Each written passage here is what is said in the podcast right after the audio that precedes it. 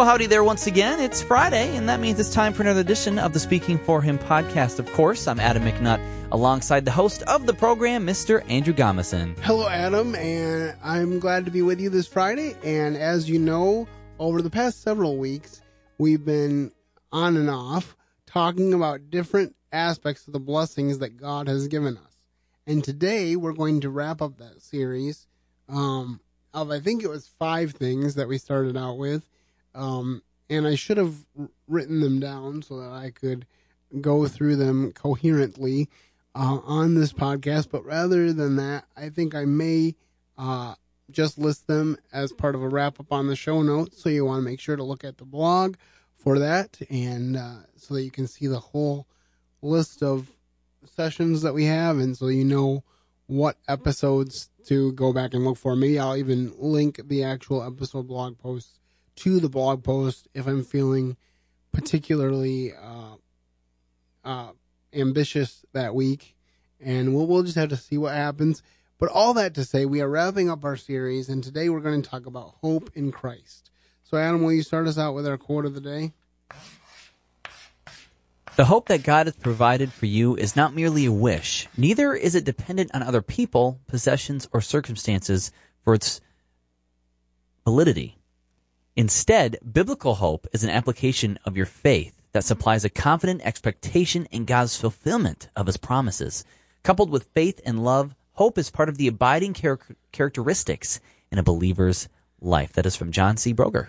And just as an example, and this is kind of humorous, but as an example of the difference between the hope that's a wish and the hope that's a certainty, Adam probably often wishes when he opens the show notes from me that my quotes of the day would not be Bible verses in the King's English. and his hope was realized today because we had a fairly modern quote from a guy who spoke plain English. Just thought I would throw that out there. God bless Andrew and God bless John C. Broger. but I really appreciated this quote because it talked about how, as Christians, when we talk about hope, we're not talking about this might happen.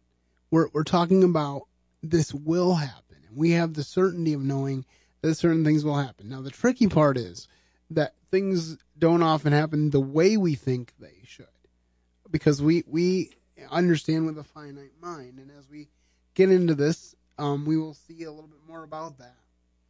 But the first thing I want to mention about our hope is that we have hope in this life. I am crucified with Christ, nevertheless I live, yet not I, but Christ liveth in me. And the life which I now live in the flesh, I live by the faith of the Son of God, who loved me and gave himself for me. It's Galatians 2:20. A lot of times when we talk about hope, we talk about the future and heaven, but Paul is talking about the fact that he's crucified with Christ. His old man is dead. He no longer has to sin. So he's free to live his life by faith in Jesus Christ. So living his life is still important. He's not just spending all of his time pining for the next life. He's talking about living this life mm-hmm. uh, in the light of the fact that Christ died for him, Christ gave himself for him, so now he has hope in this life. And he wants to share that hope with others. And it's worth noting that eternal life starts the moment you become a believer, not just after this life is over. Sometimes we can be like, if I can just hang on, then eternal life will start. No, eternal life has started if you are a believer. So just be encouraged with that. And then the second part um, is we have hope of pardon. For he hath made him to be sin for us who knew no sin, that we might be made the righteousness of God in him. 2 Corinthians 5.21. I have made the point on numerous podcasts, but it's worth making again. There is nothing in us uh, by ourselves that is worth saving, nothing uh, that is good. But through Jesus Christ, because of this verse, we know that he became sin for us and took our place so that we could become the righteousness of God. The righteousness that he had, he traded for us to, and he took our sin upon him so that we could live in his righteousness. I often call that the best win win situation that we could ever be in because God in His grace allows us to experience so much of his blessings, even though we deserve death. Adam, do you have any thoughts on these first two points? What I find so cool is what a reminder of such a loving God that we serve because not only did he give himself to give us eternal hope and eternal life, but it's saying in these two verses that, you know, Christ wants to live in us and he loves us so much that he, he gave himself and paid the price that really we should have had the price tag on ourselves for. So not only is God saying, I did this because I had to and now you're saved, you have a great life. It was, I want to do this and I, I want to live in you because I love you so much. And just the thought of that and the hope it gives, it just enhances life that much more. Absolutely. Well, as we move on, uh, we see that we have hope of peace. And having made peace through the blood of his cross, by him to reconcile all things unto himself by him I say, whether they be things in earth or things in heaven. It's Colossians 1.20. Now, this is a huge thing because you'll, if you'll recall in the scriptures, uh, Jesus, after he rises from the dead and appears to the disciples, the first thing he says to them is not, You're so foolish for not believing me. I said I was coming back and I did, and you didn't believe me. You're so foolish. No, the first thing he says is, Peace unto you. And why is that? Because where there was a gulf, a gr- as it says in Luke, a great gulf fixed between him and his disciples, that they couldn't reach his righteousness. Um, and as he told James and John, at their present state, they couldn't drink the cup that he was drinking for them. Only he could. Um, but there's a psalm that there's a psalm uh, song, an old hymn that says you, something to the effect of, "Thou hast drained the last dark drop it's empty now for me. So the the, the drops of our um, sin have been drank by Jesus through the cross, and He has paid our pardon. We are no longer guilty because of what He has given us. And what a great thing that those first words to the disciples were peace. All right, and that's a great segue into our next part, and that is we have hope of peace. But as, but as it is written, eye hath not he, seen, nor ear heard, neither have entered into the heart of man the things which God hath prepared for them that love them. That's 1 Corinthians 2 9, and also from Colossians 1, verses 27 through 28. To whom God would make known what is the riches of the glory of this mystery among the Gentiles, which is Christ in you, the hope of glory, whom we preach, warning every man and teaching every man in all wisdom that we may present every man perfect in Christ Jesus. All right, and just to correct myself, that was um, under the heading that we have hope of glory. I think I mentioned uh, we have hope of peace twice, and so maybe Adam, if you can do some creative editing, that would be good. Or we can just leave this in here and people can see what live radio would be about through a podcast. But anyway, those verses deal with us having hope of glory. Um, we had already reviewed hope of peace. So, um, basically, this is talking about, as you were saying earlier, Adam, not only does God, is God saving us now, not only is He uh, giving us pardon from sin, but He's also giving us more than what we ever expected. He's giving us glory and he wants to be with us as as you were saying. And so as we think about things, we often think in terms of this life because that's what we can see. But another verse says the things which are seen are temporal and the things which are not seen are eternal. And so if we can keep that in perspective, we will we will gain a whole new lease on life. Um, and I hope that that encourages those of you um, who are listening, uh, that you would be focused on the fact that God um, gives us that. And then also the second passage in Colossians 1 27 and 28, basically talking about the the the uh, mysteries that he's revealed to us. He's told us about redemption. He's told us uh, about it, the, the his coming again. You know, these are things that we can hold on to because he was willing to tell us. He said, he said, I don't call you servants, I call you friends because a servant would not tell his his or or a master wouldn't tell his servants what was going on, but I called you friends because everything I have heard, I have told you. Everything I have heard, uh, that everything I have said that I was going to do, uh, that um, is something uh, that I'm going to do, and so we can take that to the bank, so to speak.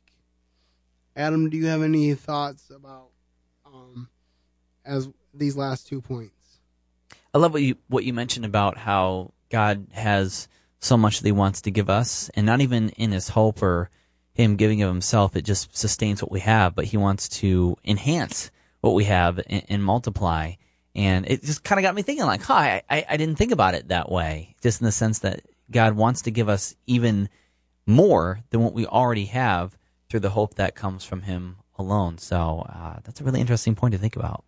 We have hope that Jesus is coming back.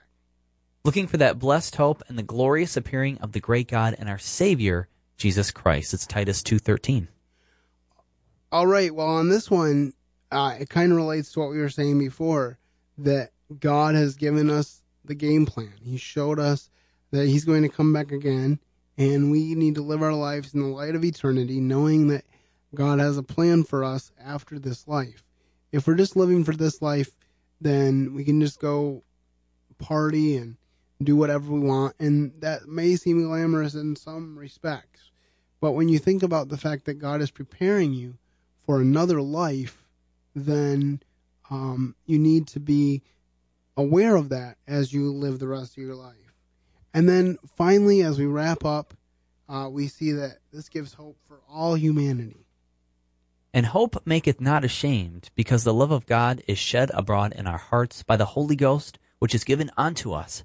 For when we were yet without strength, in due time, Christ died for the ungodly. It's Romans 5, verses 5 through 6. All right, and so this is the hope for all humanity.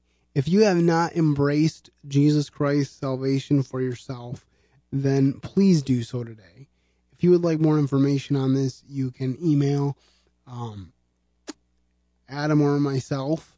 My email is andrew at speakingforhim.com.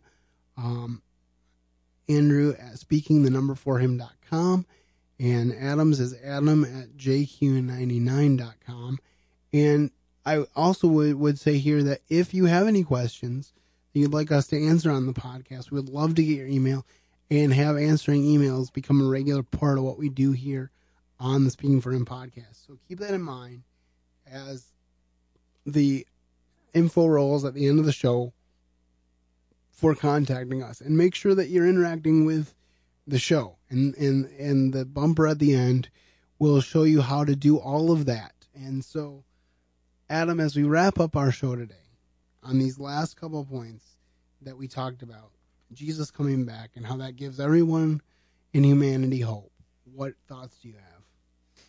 My thought would be just to keep that in mind every day, especially when things get hard, or maybe even there's a stretch in your life where you feel hopeless. There could be a problem or uh, maybe even a sin you struggle with or something, and it just has been over and over and over again. And you're like, how do I get out of this? And you might just feel completely spent. Just keep that hope of Christ in, in your hearts because just being honest – that's where true hope comes from is is from Christ and in Christ alone. There's nothing in this world or nothing that you can go do or watch or, or, or even read besides the Bible, of course, that will give you that hope that comes from Christ alone. So keep that in mind. Keep that in mind. Things might be tough today, but as you look ahead, be reminded that He's coming again one day and He's with you right now, the one who gives the hope always.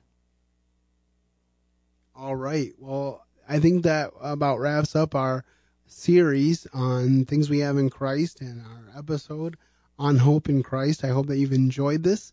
Uh, if you are interested in sharing it with your friends, please feel free to download it. If you would like the whole um, set on MP3 CD um, and would like to express interest in that, then just let me know via the contact info at the end, and we'll see what we can do about putting together an MP3 CD of the series for you. Um, and the, the more responses like that I have, um, the more I will know that that is a uh, that is something that our audience would like, and um, I'll be able to do it on a more regular basis, and thus um, just be able to help even more people out, people that might not even be able to listen on the internet. So just keep those things in mind, um, and that is all we have for this week. And I will sign off now, saying to you, have a great weekend and keep serving the best of masters. Thank you for listening to today's episode. Your host has been Andrew Gomison, founder of Speaking for Him, alongside his co-host and executive producer, Adam McNutt. For more information on today's show and to leave us comments and voicemails, visit speakingforhim.blogspot.com. You can find Andrew's ministry at speakingforhim.com. That's speaking, the number four, H-I-M. You can also interact with us at facebook.com slash speaking for him and on Twitter at speaking for him. And when you look for us on iTunes and Stitcher, let us know what you think of the podcast by leaving a rating and review.